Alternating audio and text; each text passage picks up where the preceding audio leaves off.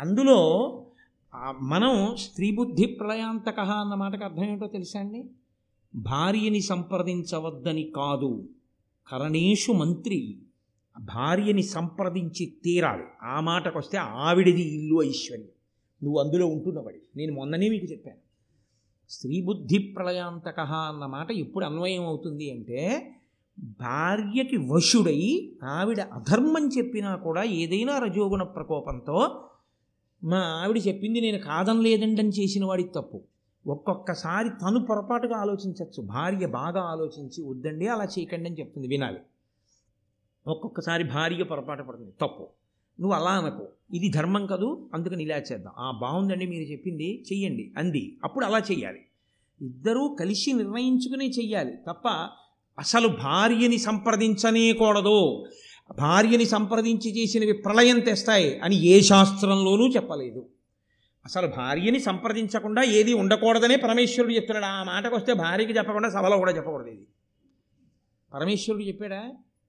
ఆవిడ అడుగుతుంది పరమశివుణ్ణి. అడిగితే పరమశివుడు భార్యకి చెప్తాడు పార్వతీదేవికి. పార్వత్యువాచ అని ఉంటుంది. శివుడు పార్వతికి చెప్తాడు.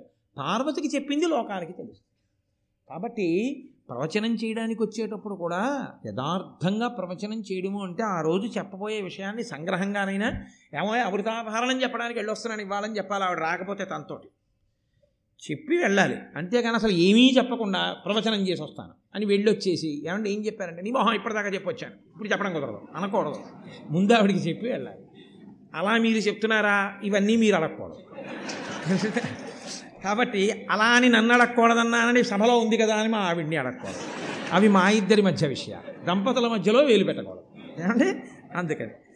కాబట్టి ఆయన పట్టుకెళ్ళి ఆ కొమ్మను అక్కడ పడేసి హిమవత్పర్వత శిఖరం మీద పెట్టుకుని ఆ గజకచ్చపాలని ఆహారంగా స్వీకరించాడు. స్వీకరించిన తరువాత మహానుభావుడు బయలుదేరి అదిగో ఆ అమృతాపహరణము కొరకు ఆ అమృత భాండం కొరకని స్వర్గలోకం వైపుకి వెళ్ళాడు. ఆ స్వర్గలోకం స్వర్గలోకానికి వెళ్ళేసరికి దేవేంద్రుని యొక్క సభ జరుగుతోంది. ఆ దేవేంద్ర సభలో కొన్ని దుష్యగుణములు కనబడ్డాయి అన్నారు. ఏమిటి ఆ దుష్యకునములు అంటే సురపతి సభ చూడం చూడా అంగార వృష్టులు కురిసే కులిశధారల్ కుంఠితంబయ్యే దిక్కున్ జరమదములడంగెన్ సర్వదిక్పాలకాంతఃకరణములు భయోద్వేగంబునన్ సంచలించెన్. దేవేంద్రుడి సభలో అకస్మాత్తుగా నిప్పు రవ్వలు పడ్డాయి. దానితో పాటుగా వజ్రాయుధం యొక్క అంచులు మొక్కబోయాయి దిక్కులన్నీ కూడా కాంతి విహీనమైపోయాయి. అకస్మాత్తుగా దిక్పాలకుల యొక్క మనస్సుల్లో భయము ఉద్వేగము కలిగి వెంటనే దేవేంద్రుడు బృహస్పతి వంక చూశాడు. గురువుగారిని సంప్రదిస్తూ ఉంటాడు ఇంద్రుడు. లోకానికి ఒక పాఠం నేర్పడానికే చేస్తారు ఏది చేసినా. వెంటనే బృహస్పతి వంక చూసి ఇన్ని దుర్నిమిత్తములు కనపడుతున్నాయి దుశ్శకునములు కనపడుతున్నాయి. ఎందువల్ల ఇలా కనపడుతున్నాయని అడిగాడు. అంటే బృహస్పతి అన్నారు బ్రహ్మణ్యుడకు కశ్యప బ్రహ్మవరమున వినతకు పుట్టిన అనఘమూర్తి వలకిల్యుల దయ వరపక్షికులమున ఇంద్రుడై పరగిన యుద్ధతేజుడు ఉదదిలోనున్న అత్యుగ్ర నిషాదుల ఆరంగమృంగిన ఘోరవీరుడు ఇభకచ్చపముల రోహిణ శాఖతో ఎత్తికొని దివి పరచిన అనిలవేగి వీగి తన తల్లి దాస్యంబు నీగబూని తడయ అమృతంబు కొనిపోవ గడగి వచ్చే కామరూప సంపన్నుండు కామగమనుడు అతడు నీకు అసాధ్యుండు శతమఖుండ. నాయనా ఇంద్ర కశ్యప ప్రజాపతి పుత్రకామేష్టి చేస్తే పుట్టినటువంటి గొప్ప తేజోవంతుడైనటువంటి కుమారుడు. వాలకిల్యుల యొక్క వరంచేత పుట్టినటువంటి పిల్లవాడు.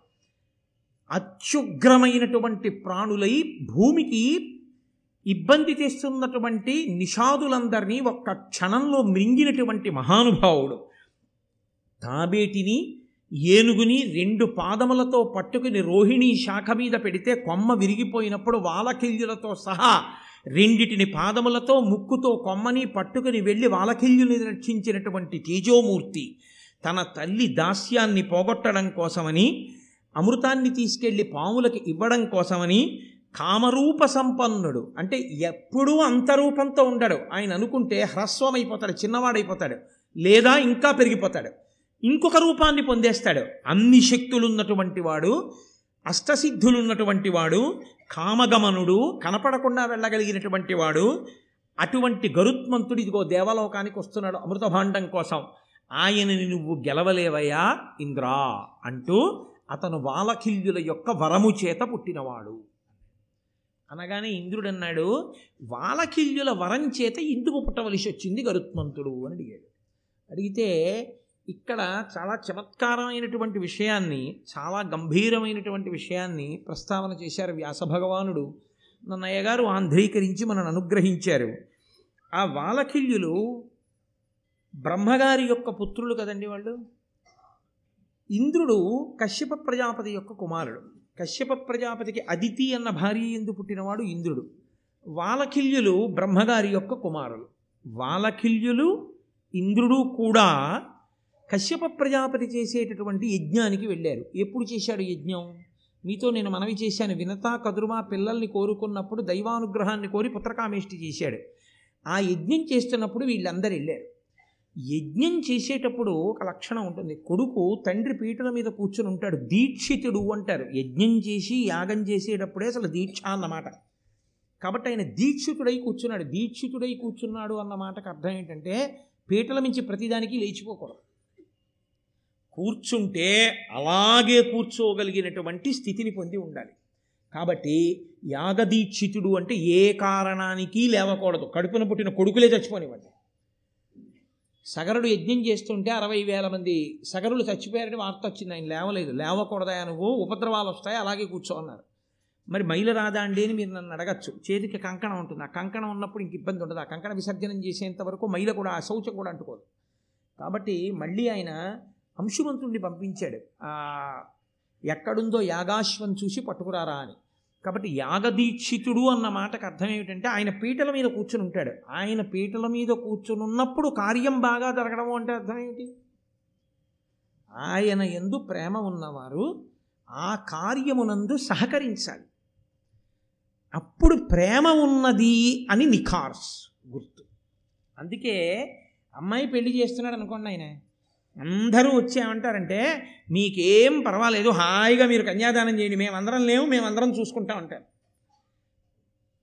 ఆ తండ్రి కన్యాదాత పీటల మీద కూర్చుని ఆ పిల్లతో గౌరీ తపస్సు చేయించి కన్యాదానం చేయించి ఇన్ని చేయిస్తుంటాడు.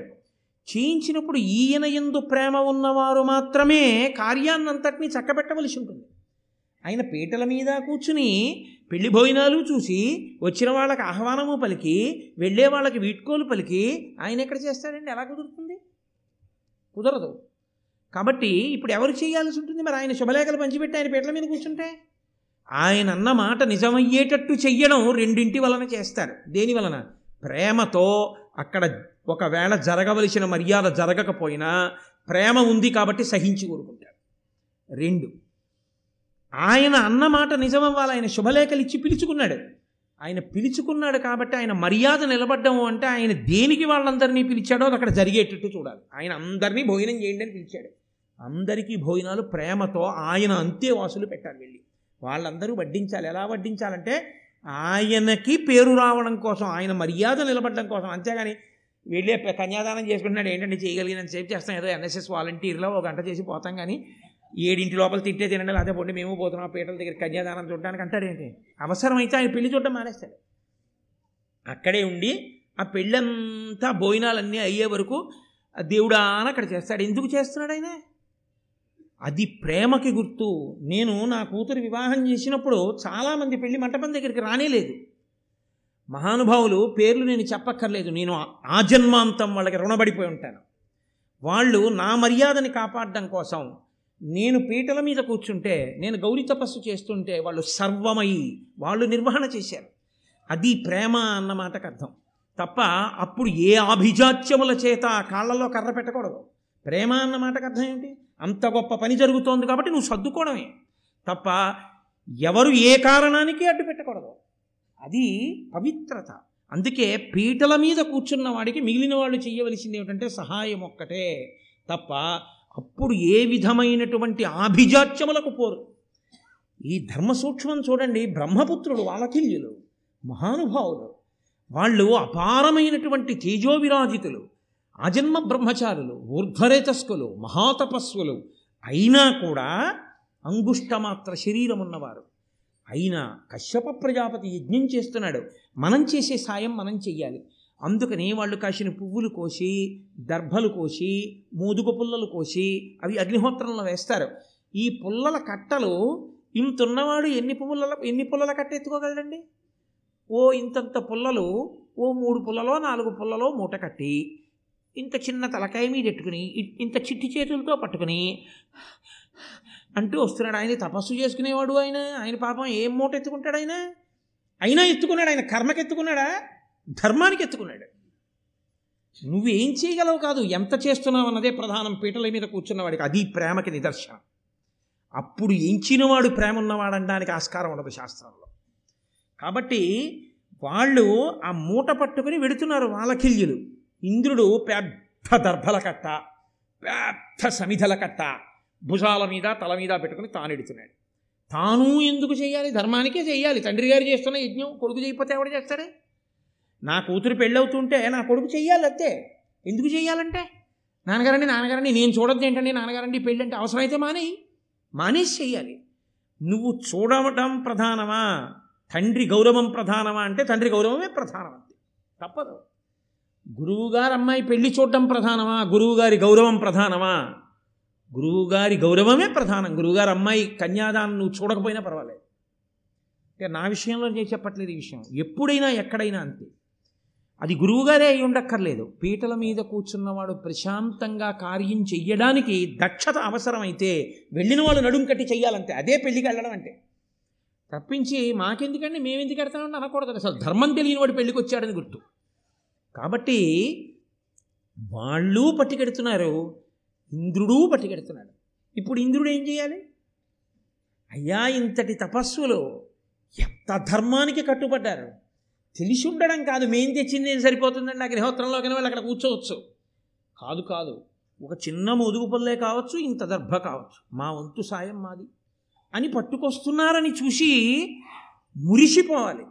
మురిసిపోలేదు. కుసంస్కారములు ఎక్కడుంటాయో మీరు ఆలోచించాలి. ఇవి ప్రధానంగా ఎక్కడ బయటికి వస్తాయంటే మన ఇంట్లో శుభకార్యం చేసేటప్పుడే బయటకు వస్తాయి ఇవన్నీ.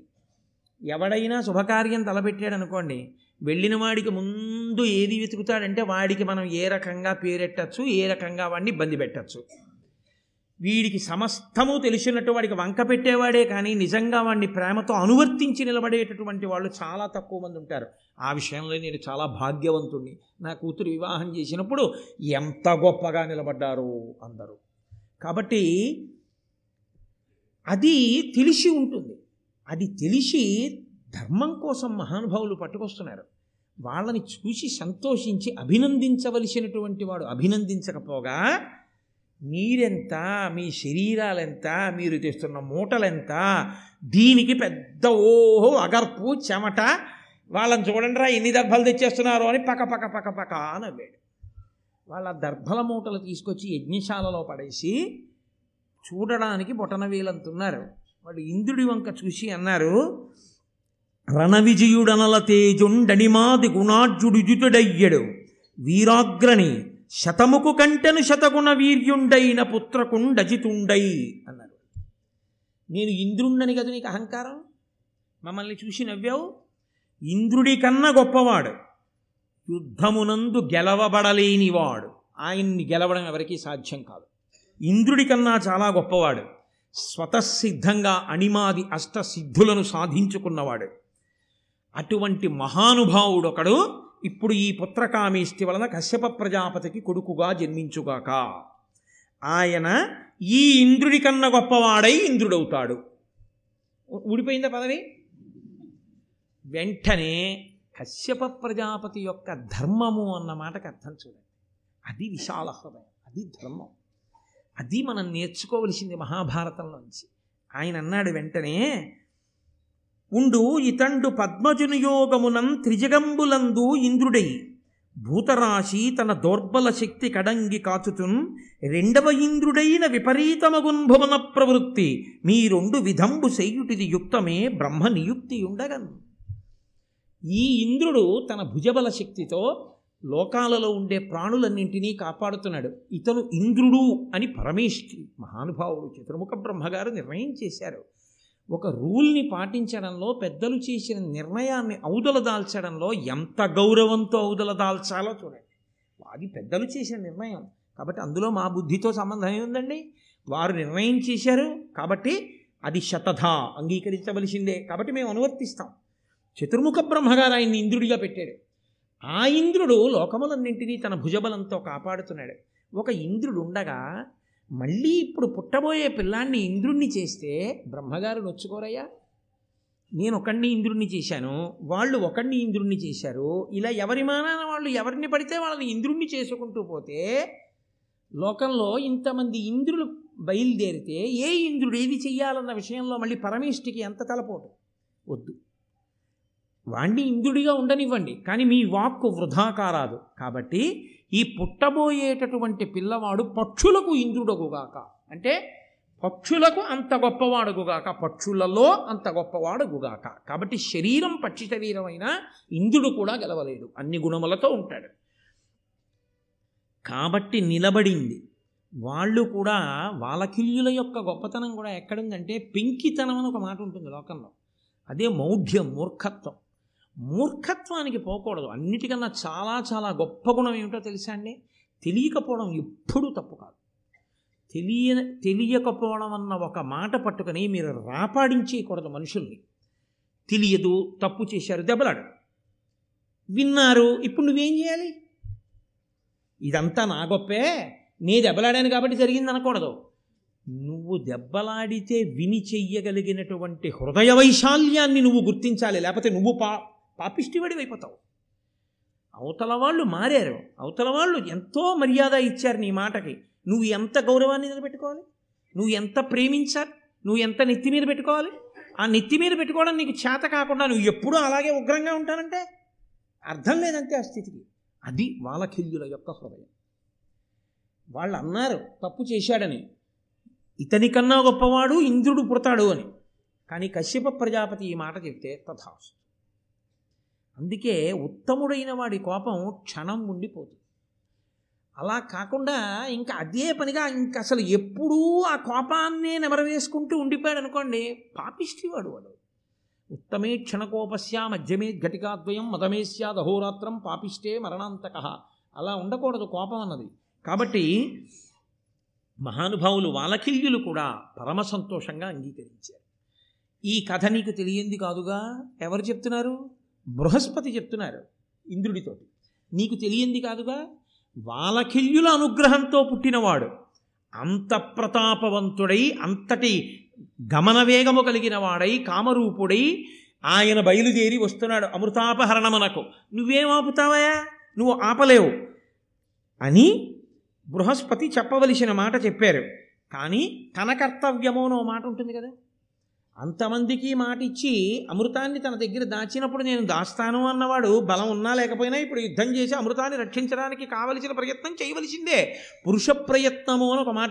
ఉద్యోగం పురుష లక్షణం. ఇది ఎక్కడదో తెలుసా అండి? మహాభారతంలోదే ఉద్యోగం పురుష లక్షణం అంటే ఎవరి దగ్గరికో వెళ్ళి ఆయన యజమానిగా స్వీకరించి నాలుగు రూపాయలు తెచ్చుకోమని కాదు. ఉద్యోగం పురుష లక్షణం అంటే ప్రయత్నం పురుష లక్షణం. ఉద్యోగం అంటే ప్రయత్నం.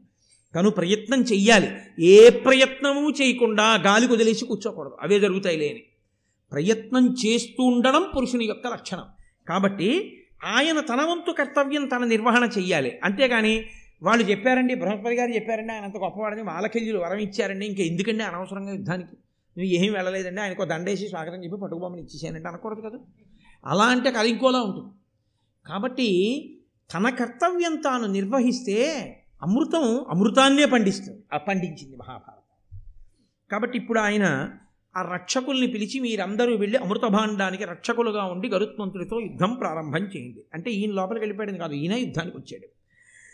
వారలు బహుప్రాకారాకారులు వీరులు నిశత ఖడ్గాది మహాదారుణ శస్త్రధరులు కృష్ణారుణ సీత పీత ఘన ఘనతరాంగత్రాణులు ఆ వచ్చినటువంటి అమృతభాండాన్ని రక్షణ చేసేటటువంటి వాళ్ళు సామాన్యమైన వాళ్ళు కారు. గొప్ప బాహుపరాక్రమం కలిగినటువంటి వారు చాలా వాడి అయినటువంటి ఖడ్గాది ఆయుధములను పట్టుకున్నటువంటి వాళ్ళు వాళ్ళు తెల్లని నల్లని పచ్చని ఎర్రని నిలిసిపోతున్నటువంటి కవచములను కట్టుకుని ఉన్నారు. వాళ్ళందరూ కూడా గరుత్మంతుడితో యుద్ధాన్ని ప్రారంభం చేశారు. ఆయనకి వేరే అస్త్రాలు శస్త్రాలు అక్కర్లేదు. ఆయన రెక్కలు ఆయన ముక్కు. ఇద్దరు కనపడతారు మనకి. హనుమ గరుత్మంతుడు. వీళ్ళిద్దరికీ వేరే ఆయుధాలు అక్కర్లా వాళ్ళలోని శక్తియే వాళ్ళకి రక్ష. వాళ్ళు ఎంత పెద్ద వినాశనాన్నైనా చేయగలరు ఎంత గొప్ప రక్షణైనా కట్టగలరు. ఇద్దరూ ఇద్దరే. ఇద్దరూ మహానుభావులే. ఇద్దరూ గమనశక్తి కలిగినటువంటి వాళ్ళే. అటువంటి స్థితి ఉన్నవాళ్ళే కాబట్టి ఇప్పుడు ఆ అమృతాన్ని రక్షించే వారితో యుద్ధం ప్రారంభమైంది. వితతోల్కాశ నిపుంజమొక్కయనగా విన్వీధి విక్షిప్త పక్షతి వాతాహతి తూలి తూల శకలాకారంబులై వారిద ప్రతతుల్ సాల్పడి నల్గడంచదరగా బారెన్ మనోవేగుడై పతగేంద్రుండమృతాంతికంబునకు తత్పాలుర్భయం బందగన్ ఆ గరుత్మంతుడు ఆ రెక్కలని అల్లారుస్తూ ఆ స్వర్గలోకంలో ఒక్కసారి విహరించి వాళ్ళని తన రెక్కల చేత కొట్టి ముక్కుతో వాళ్ళని పొడుస్తుంటే అక్కడ పిడుగులు ఒక్కసారి కొన్ని వేల పిడుగులు పడుతున్నటువంటి గాలి వస్తే ఎలా ఉంటుందో అటువంటి పరిస్థితి ఏర్పడింది. పెద్ద గాలికి దూది పింజల వంటి మేఘములు ఎలా కొట్టబడతాయో అలా ఆ కాపు కాస్తున్నటువంటి వీరునందరినీ చెదరగొట్టాడు. చెదరగొట్టి పక్షతుండాగ్ర నఖక్షత దేహులై బోరన నవరక్త ధారలులుక వెహ విహగేంద్రునకు నోడి నిహతులై సురవల్ సురవరుల్ సురరాజు మరుపు సొచ్చిరి కలంగి సాధ్యులానాయాస సాధ్యులై పారిరి పూర్వాభిముఖులై గర్వముడిగి వసువులు రుద్రులు వసుహీన విప్రుల క్రియ దక్షిణాశ్రితులయిరి భీతినంది అపరదిక్కు పొంది రాదిత్యులు ఆశ్వినులు ఉత్తరమున కొరగి బరచి అనల వరుణ పవన ధనద యమాసురుల్ వీక దరింగి కందిశీకులైరి. ఆ గరుత్మంతుని యొక్క రెక్కల చేత కొట్టబడి ఆయన ఆ ముక్కు చివరి భాగం చేత పొడవబడినటువంటి వారై శరీరం నుంచి రక్తధారలు కారుతుండగా దేవతలందరూ కూడా ఇంద్రుడి చాటుకు వెళ్ళి దాక్కున్నారు. సాధ్యులందరూ కూడా ఆ యుద్ధభూమిని విడిచిపెట్టి తూర్పు దిక్కుకు పారిపోయారంటే. నాలుగు దిక్కులకి చల్లా చెదరైపోయారంటారు చూసారా అలా సాధ్యులు పూర్వ దిక్కుకు పారిపోయారు. వసువులు రుద్రులు దక్షిణ దిక్కుకు పారిపోయారు. డబ్బు లేనటువంటి వారు దక్షిణ కోసం ఆశ్రయించినట్టు దక్షిణ దిక్కును ఆశ్రయించారు అన్నారు. కాబట్టి వసుహీన విప్రుల డబ్బు లేనటువంటి పేదవారైన బ్రాహ్మణులు దక్షిణని కోరుకున్నట్టుగా వారందరూ కూడా దక్షిణ దిక్కుకు పారిపోయారు. అలాగే అపర దిక్కు పొంది ఆదిత్యులు అశ్వినులు ఉత్తరమునకు అనరబరచి.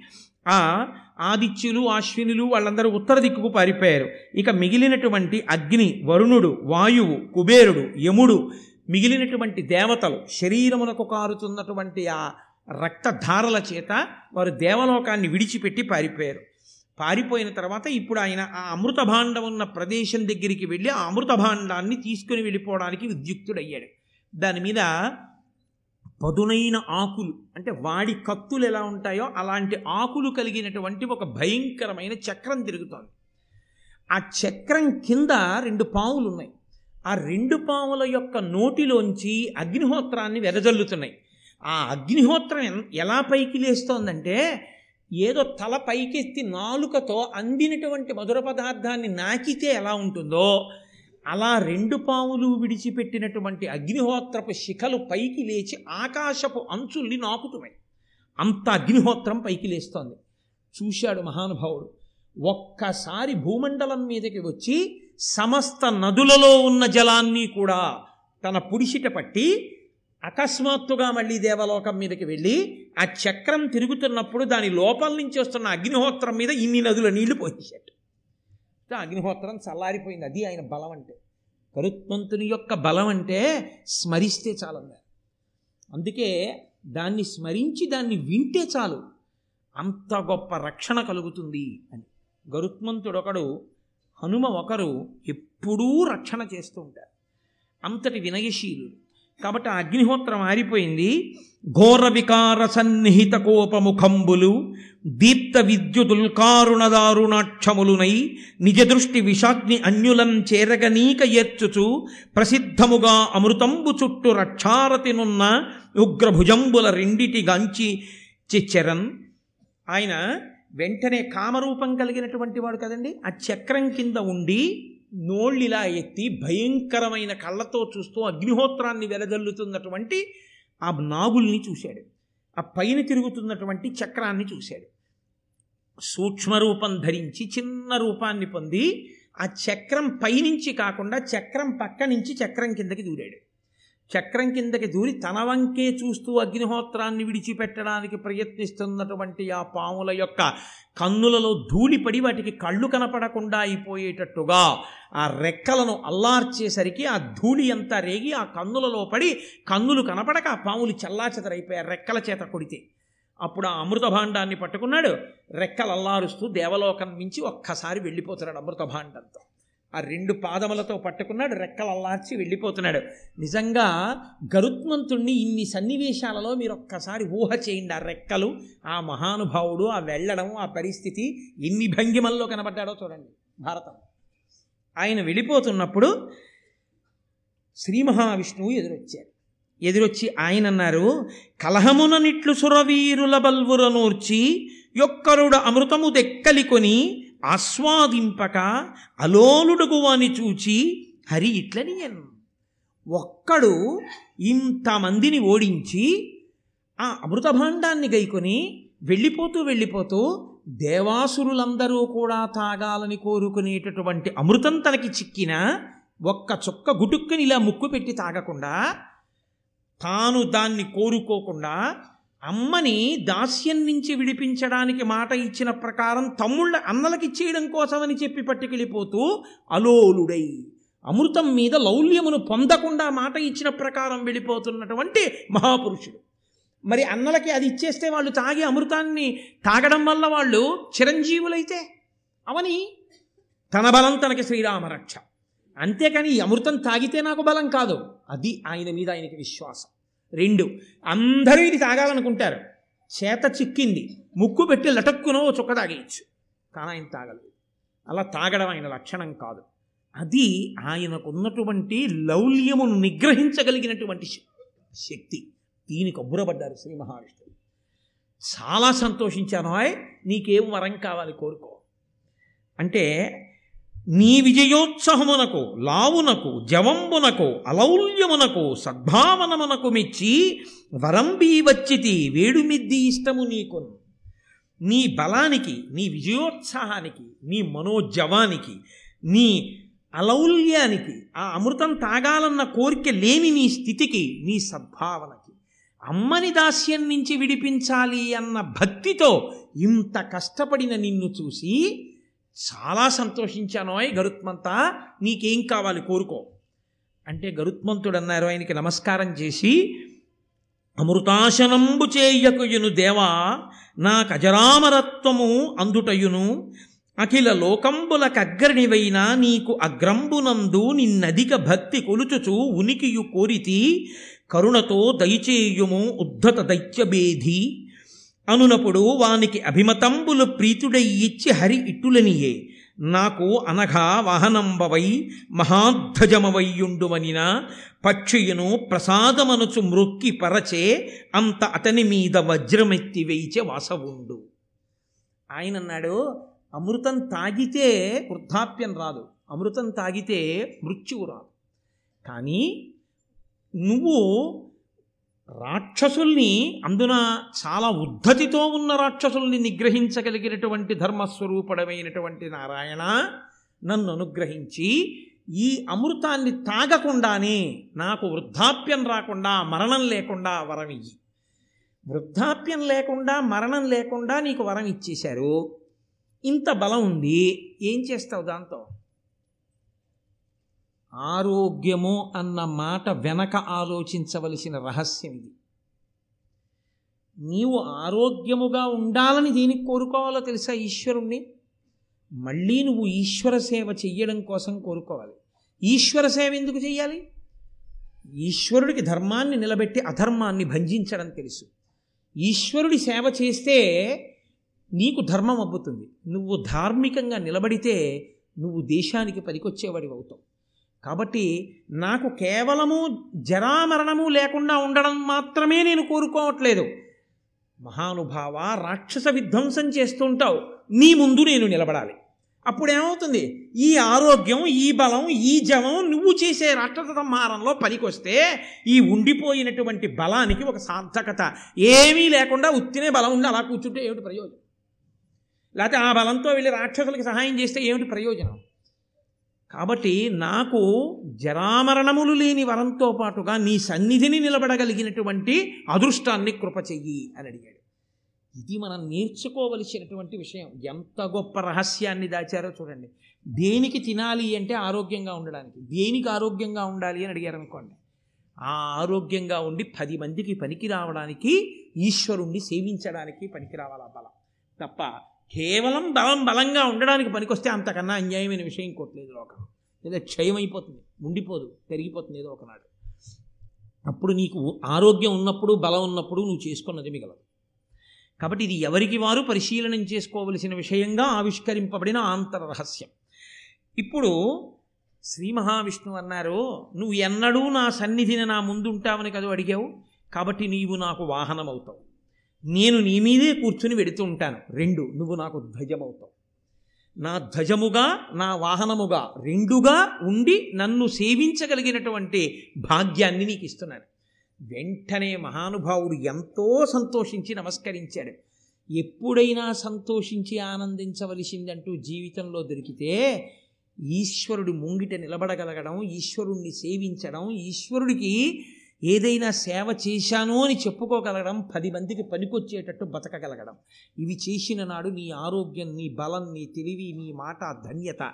ఇందులో ఏదైనా నీ స్వార్థానికే నువ్వు వాడుకున్న నాడు అందులో నువ్వు సంతోషించడానికి నిన్ను ఆదర్శంగా తీసుకోవడానికి అంతకన్నా లేదు.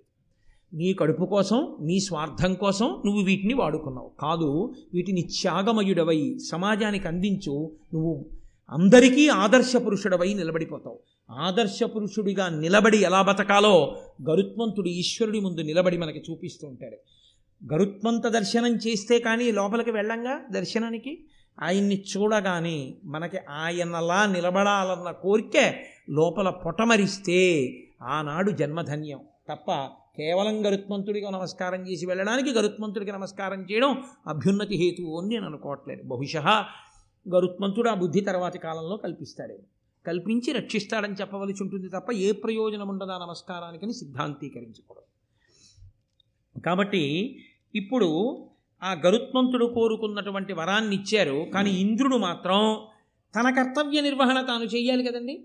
అందుకని తనని అక్కడ ఉన్న రక్షకులు ఓడిపోయారు అమృతభాండాన్ని తీసుకుపోతున్నాడు. అందుకని వజ్రాయుధాన్ని ప్రయోగించాడు ఇప్పుడు ఆ వజ్రాయుధపు అంచులు మెరిసిపోతూ అది గరుత్మంతుడికి దగ్గరగా వెళ్ళింది. గరుత్మంతుడు ఒక నవ్వు నవ్వి అన్నాడు నువ్వు వచ్చావు మంచిదే పాపం ఇంద్రుడు విడిచిపెట్టాడు నీ బలం ఇతరుల మీద చూపించు. నా దగ్గరికి వచ్చి నన్ను కొడితే నీకేం వస్తుంది? నువ్వేమీ చెయ్యలేవు. కానీ నువ్వు ఏమీ చెయ్యలేకపోయావనుకో నీకు కాదు అవమానం. ఎవరికి అవమానమో తెలుసా? నిన్ను దేంతో తయారు చేశారు? దధీచి మహర్షి యొక్క ఎముకలతో తయారు చేశారు. దధీచి మహర్షి యొక్క ఎముకలు దేంతో తయారు చేయబడ్డాయి? బ్రహ్మజ్ఞానాన్ని అంతటినీ ఆయన ఎముకలలో దాచుకున్నాడు. అంత గొప్ప స్థితి పొందిన ఎముకలు కాబట్టి ఆ ఎముకలతో వజ్రాయుధాన్ని తయారు చేశారు. ఇప్పుడు వచ్చిన వజ్రాయుధం ఏమీ చెయ్యలేకపోతే ఈ అవమానం ఎవరికి వెడుతుంది మహర్షి యొక్క ఎముకకి వెడుతుంది. అటువంటి మహానుభావుడు అవమానింపబడ్డం నాకు ఇష్టం ఉండదు. అందుకని ఒక పంచి ఒక ఈక ముక్కని తెంపి వెళ్ళిపో. అంతకన్నా నువ్వేం చేయలేవు. ఇప్పుడు ఆ వజ్రాయుధం ఆయన మాట మన్నించి ఒక ఈక ముక్కని కోసి వెళ్ళిపో. వెళ్ళిపోతే అక్కడ ఉన్న ఋషులు దేవతలు అందరన్నారు అమ్మ బాబోయ్ ఆ రెక్కలేమి ఆ ఈకలేమి ఆ బలమేమి? లోకంలో అన్నిటికన్నా తేలిగ్గా తీసి పాడేసేసే పారేసేటప్పుడు ఏమంటారట ఆ వెంట్రుక ముక్క అంటారు. గరుత్మంతుడి వెంట్రుక ముక్క ఆయన అనుగ్రహిస్తే వజ్రాయుధం తెంపింది ఏమి బలం రా ఏమి ఈకలరా ఏమి రెక్కలరా కాబట్టి ఈయన్ని మేము సుపర్ణుడు అని కీర్తిస్తున్నాం అన్నారు అప్పుడు గరుత్మంతుడికి సుపర్ణుడు అని బిరుదునామా వచ్చింది. ఆ వజ్రాయుధం వెనక్కి వెళ్ళిపోయి ఆయన వెళ్ళిపోతున్నాడు అమృతభాండంతో. ఇంద్రుడు పరుగు పరుగున వచ్చాడు. వచ్చి అన్నాడు నిరుపమాన శౌర్య నీతోడి చిలిమి సేయంగా నాకభీష్టమైన ఎదియు. ఇట్టి విక్రమంబు ఇట్టి సామర్థ్యంబు కలదే ఒరులకి జగమునందు. మహానుభావ ఏమి బల ఏమి బలం ఏమి పరాక్రమం ఏమి శౌర్యం? లోకంలో ఎవరికైనా ఉందో? నీతో నేను స్నేహం చెయ్యాలనుకుంటున్నాను. కాబట్టి ఇక మన ఇద్దరం శత్రువులం కాదు. మన ఇద్దరం చాలా స్నేహశీలురమై మనం జీవిద్దాం. అసలు యథార్థములకు ఇద్దరు కశ్యప ప్రజాపతి బిడ్డలే కదండి. కాబట్టి ఇంద్రుడు అడిగాడు నీకు అమృతం అక్కర్లేదు నువ్వు తాగనన్నావు. అమృతము వలన ఏదొస్తుందో అది విష్ణువు దగ్గర వరంగా పొందేశావు. మరి ఇప్పుడు ఈ అమృతం నీకెందుకు? అమరుడవు అజరుడవు అజితుడవు అమేయుడవు నీకు అమృతమది ఏల ఖగోత్తమ. దీని ఒరులకిచ్చిన అమరులకును వా రసాక్షులగుదురు పోరన్. నీవు చూస్తే అమరుడవు నీకు మృత్యువు లేదు. అజరుడవు నీకు వృద్ధాప్యం రాదు. అజితుడవు నిన్నెవ్వరూ కూడా ఓడించలేరు. అమేయుడవు నీ బలం ఇంత అని లెక్క పెట్టడం ఎవరికీ సాధ్యం కాదు. కాబట్టి నీకు అమృతం ఎందుకు అక్కర్లేదు? అక్కర్లేని అమృతాన్ని నువ్వు పట్టికెడితే వచ్చే ఉపద్రవం ఏమిటో తెలుసా? నువ్వు ఎవరికో ఇవ్వడానికి పట్టికెడుతున్నావు. ఇప్పుడు వాళ్ళకి పట్టికెళ్ళి ఇచ్చేస్తే వాళ్ళ అమృతం తాగేస్తారు. వాళ్ళు ఎటువంటి వాళ్ళో మాకు తెలియదు. నువ్వు ఎవరికి ఇస్తావో తెలియదు. వాళ్ళు దేవతల దేవతలు నిగ్రహించడానికి వీలు లేని వాళ్ళు అయిపోతారు. ఇప్పుడు వాళ్ళు పాపబుద్ధి కలిగిన వాళ్ళు అధర్మాచరణము కలిగిన వాళ్ళు అయిన వాళ్ళై నువ్వు పట్టుకెళ్ళి ఇచ్చి వాళ్ళు తాగేస్తే వాళ్ళని మేము నిగ్రహించలేకపోతే ఆ సంతానము లోకంలో పెరిగిపోతే అధర్మము జడలు విప్పి నాట్యం చేస్తే అమృతం నువ్వు ఇచ్చిన కారణం చేత లోకంలో ధర్మం పాడైపోతే నువ్వు తాగకపోయినా నీకు ఇన్ని గుణాలున్నా నువ్వు చేసిన తప్పు వల్ల లోకంలో ధర్మం పోవా దేవతల్ని నువ్వు ఇబ్బంది పెట్టవా కాబట్టి దేనికి పట్టుకెడుతున్నావు అమృతాన్ని? నాకు చెప్పు. చెప్పి నీకేం కావాలి కోరుకో అది నేను నీకు ఇస్తాను అంటే నీ ఒరులకు ఈ అమృతం బీవలదు నాకు మగుడనిచ్చిన నీకిష్టావాప్తియగు విధంబే కావించద అనిన హరికి గరుడండనియన్. నీకు కావలసినదేదో నువ్వు అడుగు ఆ వరం నీకు నేను తీర్చేస్తాను. నేను చేసి పెడతాను. కానీ ఈ అమృత భాండం మాత్రం ఇవ్వకు. ఎవరికి పట్టుకెళ్ళిద్దాం అనుకుంటున్నావో వాళ్ళకి ఇవ్వకు ఇబ్బంది వస్తుంది అంటే గరుత్మంతుడు అన్నాడు నేను మా అమ్మని దాస్యం నుంచి విడిపించుకోవడం కోసమని అమృతం తెచ్చిస్తానని పాములకు మాట ఇచ్చాను. ఎక్కడి వరకు వాళ్ళు నన్ను అడిగారు? అమృతం తెచ్చి ఇమ్మని అడిగారు. తాగించమని నన్ను అడగారు. కాబట్టి పట్టుకెళ్ళి ఇచ్చేస్తే నా దాస్యం వదిలిపోతుంది. నువ్వేం చేస్తావు? అందకూడని వాళ్ళకి అందకూడదని కదా నువ్వు అనుకుంటున్నావు? వాళ్ళకి అందకూడదని నువ్వు అనుకుంటే నేను పట్టుకెళ్ళి అక్కడ పెట్టి స్నానం చేసి వచ్చి తాగండి అని చెప్తాను అమృతం కాబట్టి. వాళ్ళు స్నానం చేయడానికి వెళ్ళినప్పుడు అమృతం నువ్వు తెచ్చేసుకో నీ బలంతో మా అమ్మ దాస్యము పోతుంది. అయోగ్యులు వాళ్ళైతే వాళ్ళకి అందకుండా నువ్వే చేసుకో.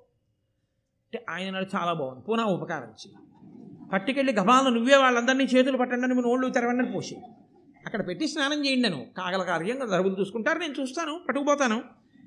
చాలా సంతోషం. అని ఆయన అన్నాడు గరుడుని యొక్క శక్తి చాలా గొప్పది అని చెప్పి నాకు ఇప్పుడే బృహస్పతి చెప్పాడు.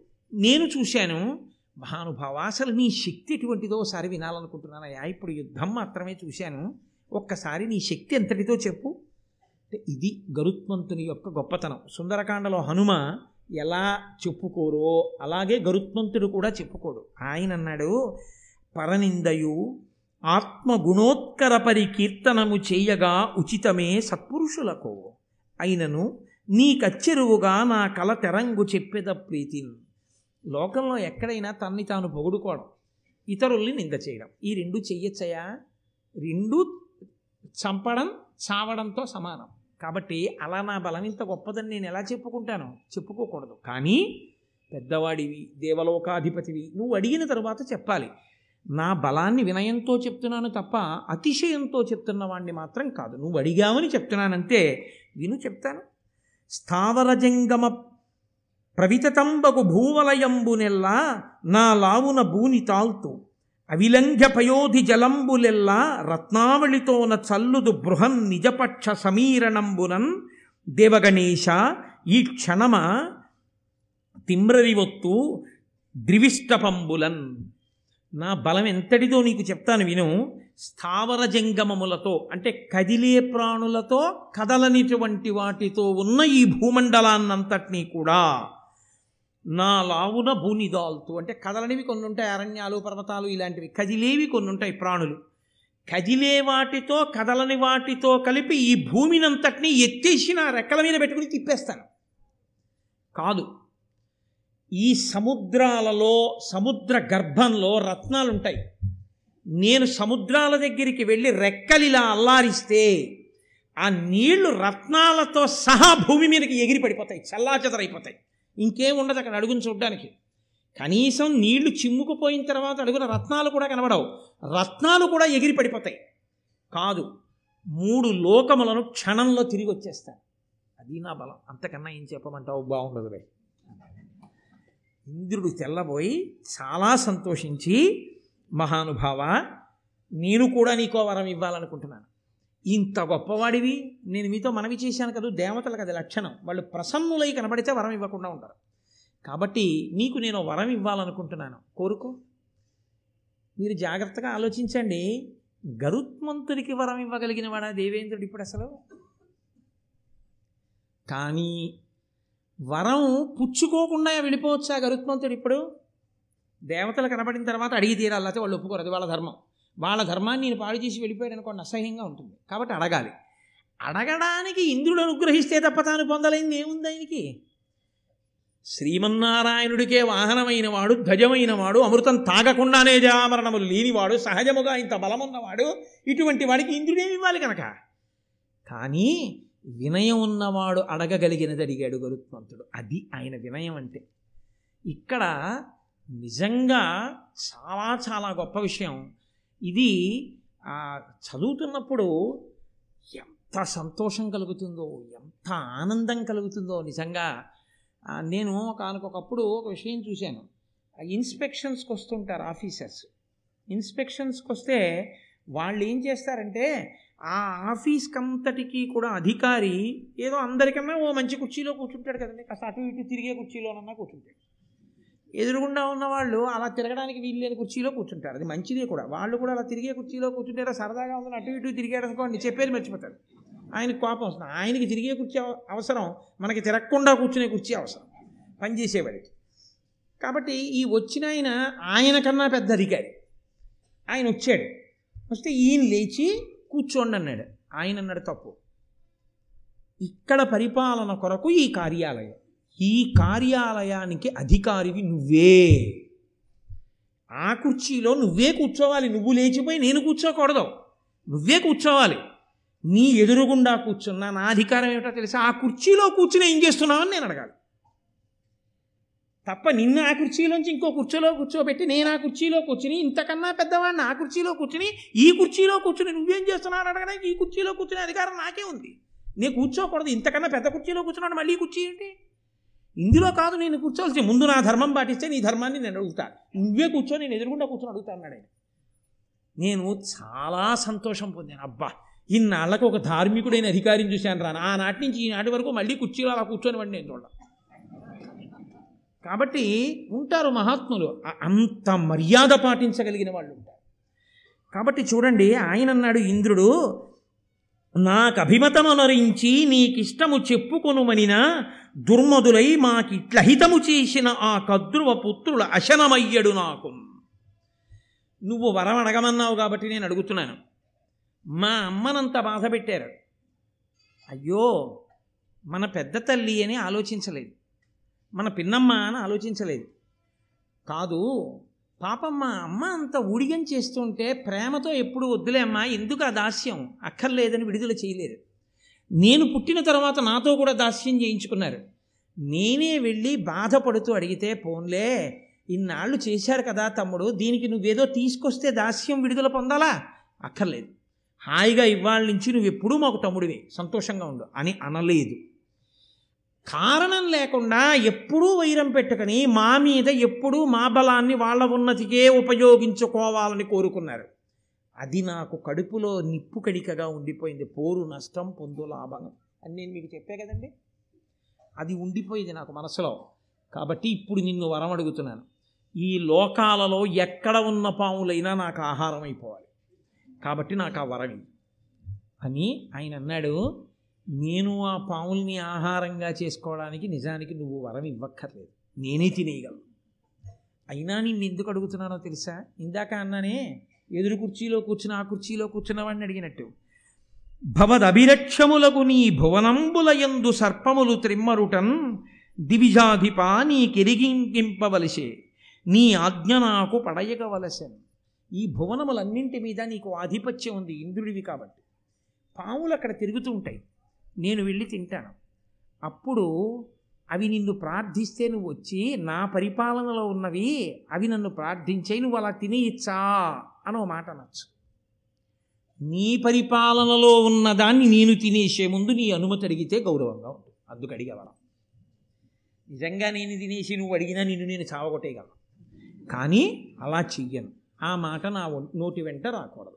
ఎక్కడి మర్యాద అక్కడే. కాబట్టి వరం రూపంలో నీ అనుమతి పుచ్చుకుంటే నువ్వు జోక్యం చేసుకో. అప్పుడు నేను వరం ఇచ్చానయ్యా అని నువ్వు తప్పుకోవచ్చు. నువ్వు నా మీదకి యుద్ధానికి రావక్కర్లేదు నిన్ను నేను ఓడించక్కర్లేదు. పది మాటలు ఇంద్రుణ్ణి ఓడించచ్చు. కానీ నాకన్నా ముందు పుట్టినవాడివి దేవలోకాధిపతివి. నిన్ను అస్తమానం అగౌరవం చేసి నాకేం గౌరవం అయ్యా పెద్ద స్థానంలో ఉన్నవాడిని గౌరవించాలి కానీ ఆయన్ని అగౌరవపరచడం నాకు గౌరవమా? కాబట్టి వద్దు. కాబట్టి అనుమతి నిన్ను ఎందుకు అడిగానో తెలుసా? భవిష్యత్తులో పది మాటలు నేను నీ జోలికి వచ్చానన్న అపనింద నాకు ఉండకూడదు. అనుమతి అడిగి తినేశాననుకో కూడా ఉండదు బలం లేక కాదయ్యోయ్ అంతర్లేని. నిజంగా వినయానికి పెద్ద మనసులు ఎంత పొంగిపోతాయండి? పెద్ద హృదయాలు ఎంత ఆనందపడిపోతాయి? కాబట్టి ఇంద్రుడు అన్నాడు చాలా సంతోషం. తప్పకుండా తినేసి పావులు. నీకు ఆహారంగా ఇచ్చేస్తున్నాను. ఇప్పుడు ఆయన అమృత భాండాన్ని తీసుకొచ్చి అక్కడ ఒక పెద్ద దర్భలతో చేయబడినటువంటి ఒక వీధి ఒక చిన్న పరుపు లాంటిది ఒకటి ఉంది అక్కడ. అన్ని దర్భలతోటే తయారు చేయబడి ఉంది చాప లాంటిది. దాని మీద ఆ అమృత భాండాన్ని పెట్టాడు. పావులన్నీ గబగబా సంతోషంగా వచ్చేసి తాగేస్తాం తాగేస్తాం అంది. అంటే ఆయన అన్నాడు అనిమిషనాథ సుగుప్తమైన అమృతము తెచ్చి మీకు నిచ్చితి అస్మజ్జననీ దాస్యము వాసెను. దినకర పవనాగ్ని తుహిన దీప్తుల కరిగాన్ ఇది చిన్నతనంలో అమ్మ చెప్పిన మాట పిల్లల మనసులో నాటుకుపోతుందనడానికి గుర్తు ఇదే. అమ్మ వెళ్ళేటప్పుడు ఏం చెప్పింది? నిన్ను చంద్రుడు రక్షిస్తాడు. నీ శరీరాన్నంతటినీ సూర్యుడు రక్షిస్తాడు. అగ్ని రక్షిస్తాడు. వాయువు రక్షిస్తాడంది. అమ్మ అన్న మాటే నన్ను రక్షించింది. అమ్మ అంది కాబట్టి వాళ్ళందరూ రక్షించడం అంటే వాళ్ళు నా చేతిలో ఓడిపోయినట్టు వెళ్ళిపోయారు. అడ్డు రాకుండా. అది మా అమ్మ మాటకి గుర్తు. మా అమ్మ ఏ మాట అందో మా అమ్మ మాటే సాక్ష్యం. కాబట్టి వాళ్ళు నన్ను రక్షించారు కాబట్టి వాళ్ళు ఎప్పుడూ రక్షకులుగా నిలబడతారు. వెంటనే ఆయన ఏమన్నాడో తెలుసా అండి? అమ్మ మాట పిల్లలకి ఎంత తల తలకెక్కుతుందనడానికి మహాభారతంలో పద్యం సాక్ష్యం. ఆయన అన్నాడు ఆ నలుగురినే సాక్షులుగా పెట్టాడు చంద్రుడు సూర్యుడు అగ్ని వాయువు సాక్షులుగా చెప్తున్నాను. ఇంద్రుడి చేత రక్షింపబడే అమృతాన్ని ఇమ్మని మీరు అడిగారు. నేను పట్టుకొచ్చి మీకు ఇచ్చాను. అయిపోయింది నా కర్తవ్యం కాబట్టి ఇప్పుడు మా దాస్యం వదిలిపోయిందా లేదా? వదిలిపోయింది. కాబట్టి ఇప్పుడు నా నేను మా అమ్మ మీకు దాసులం కాదు కారు. ఈ అమృతాన్ని మీరు అలా ఎలా పడితే అలా వచ్చి తాగేయకూడదు. స్నానం చేసి చక్కగా ఆభరణములు పెట్టుకుని వచ్చి తాగేసేయండి. అలాగే తాగేస్తాం. తమ్ముడో చాలా సంతోషం. మీకు ఆ అదృష్టం ఉంటే చేసుకోండి అని మనసులో అనుకుని ఆయన వెంటనే తన మూపున అమ్మని కూర్చోబెట్టుకుని అమ్మా నీ దాస్యం అయిపోయింది అన్నాడు ఎంత సంతోషపడిపోయిందో తల్లి. ఆ తత పక్షమారుత అని కదా ఆ రెక్కలు అల్లారుస్తూ అమ్మని ఎక్కించుకుని వెళ్ళిపోయాడు. వీళ్ళు గబగబా స్నానం చేద్దామని సముద్రం దగ్గరికి వెళ్ళారు. వెళ్ళి ఆ జల జలాశయం దగ్గరికి వెళ్ళి స్నానం చేసి వస్తున్నారు. వెళ్ళిపోతూ వెళ్ళిపోతూ గరుత్మంతుడు ఇతరులకు కనపడకుండా తనకి మాత్రం కనపడేటట్టుగా నిలబడిన ఇంద్రుడికి ఒక నమస్కారం చేసి సౌజ్ఞ చేశాడు. వాళ్ళకి చెప్పాను స్నానానికి వెడతారు. నేను వెడుతున్నాను నీ పన్ను చేసుకో వాళ్ళు స్నానానికి వెళ్ళారు. ఇంద్రుడు వచ్చి అమృతభాండాన్ని పట్టుకుని మళ్ళీ దేవలోకానికి పట్టుకెళ్ళిపోయి రక్షణలో పెట్టేశాడు. ఈయనంటే తేగలిగాడు. వాళ్ళు తెచ్చుకోగలరా? వాళ్ళు తెచ్చుకోలేరు. అక్కర్లేని పేరాశలకు పోవడం అంటే అదే. ఇప్పుడు వాళ్ళు స్నానం చేసి వచ్చేటప్పటికి అమృతభాండం అక్కడ లేదు. అమృతభాండం అక్కడ లేదు కాబట్టి కనీసం అమృతభాండాన్ని పెట్టిన ఈ దర్భం నాకేద్దామన్నారు ఆకులో పెట్టిన ప్రసాదం అంతా అయిపోయింది అనుకోండి. ఏమీ లేకపోతే అది చాలా గొప్ప ప్రసాదం అండి అన్నారు అనుకోండి ఆకు తినేస్తాడు. ఎందుకంటే ప్రసాదం పెట్టిన ఆకు అది పవిత్రమే. కాబట్టి ఆకు పడేయడం ఎందుకండి? అని చెప్పి ఆకు తినేస్తాడు. పూర్వం ఎవరు అన్నది నేను చెప్తే బాగుండదు. సోత్కర్ష కింద ఉంటుంది. పరిశేచనం చేసి నైవేద్యం చేశాం కదా అని భోజనం చేసే ముందు ఆకులు కూడా లవంగ మొగ్గలతో కుట్టుకుని లేత తమలపాకుల విస్తట్లో భోజనం చేసి ఏది ఇది ఈశ్వర నివేదనం చేయబడినటువంటి పాత్రతో సహా విడిచిపెట్టకూడదని చిట్ట చివర తమలపాకులు లవంగ మొగ్గలతో కు- కుట్టినటువంటి ఆ విస్తట్ని కూడా ఇలా మడత పెట్టేసి నోట్లో వేసుకుని వెళ్ళిపోయాడు ఒక మహానుభావుడు. అలా వాళ్ళు ఇది అమృతం పెట్టిన దర్భాలు కదా అని నాకారు. నాకితే దర్భల యొక్క అంచులు చాలా సూదిగా పదునుగా ఉంటాయి. ఆ నాలుకలన్నీ చీరుకుపోయి రెండు నాలుకలయ్యి. అయితే పావులన్నిటికీ ద్విజిహ్వులు అని పేరు వచ్చింది. రెండు నాలుకలు పావులో ఉండడానికి కారణం అప్పటి నుంచి వచ్చింది. సంతానం కూడా అలాగే పుట్టుకొచ్చింది.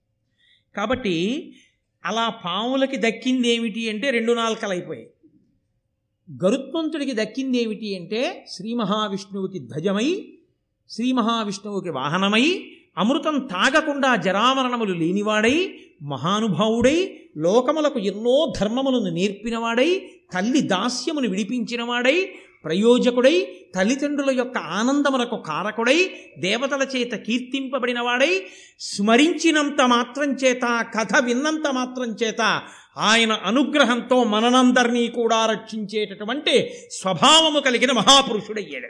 అందుకే ఎక్కడ గరుత్మంతుడి కథ చెప్తారో అక్కడ శ్రీ మహావిష్ణువు దేవతలు కూడా ప్రీతి చెందుతారట. ఇంతటి మహాపురుషుడి గురించి చెప్పుకున్నారు అని. కాబట్టి అటువంటి గరుత్మంతుని యొక్క కథ ఎక్కడ చెప్పబడుతోందో భరతాంతర్గతంగా ఎక్కడ కూర్చుని వింటున్నారో ఈ సౌ సౌపర్ణాఖ్యానము భాసురముగా వినిన పుణ్య పరులకు అధిక శ్రీ సంపదులకు దురిత నిరాసంబగు బాయు ఉరగ ఉరగర క్షోభభయముల్ ఎవరైతే ఈ గరుత్మంతుని యొక్క కథని వింటున్నారో వాళ్ళందరికీ కూడా అధికమైనటువంటి శ్రీ సంపద.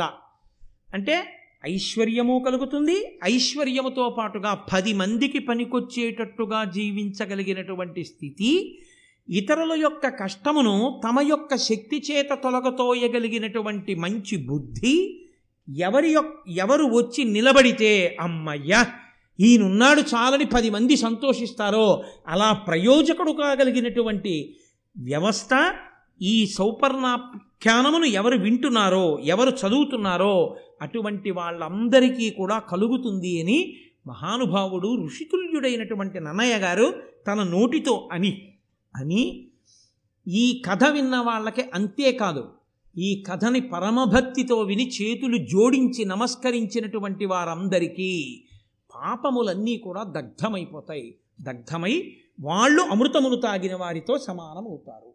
వారికి ఈశ్వర భక్తి కలుగుతుంది అని మనకి ఫలశ్రుతిని చెప్పారు. అంత చక్కటి అమృతాపహరణ ఉపాఖ్యానాన్ని మీ అందరూ కూడా ఆఖ్యానాన్ని విన్నారు.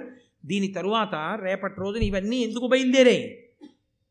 జనమేజయ సర్పయాగం గురించి చెప్పవలసి వస్తే ఇన్ని విషయాలు చెప్పవలసిన అవసరం వచ్చింది. ఎందుకు పడ్డాయా పాములు పాములు సర్పయాగంలో ఎందుకు పడిపోవలసి వచ్చింది అంటే ఇగో ఈ కథంతా చెప్పుకొస్తున్నాడు సౌతి.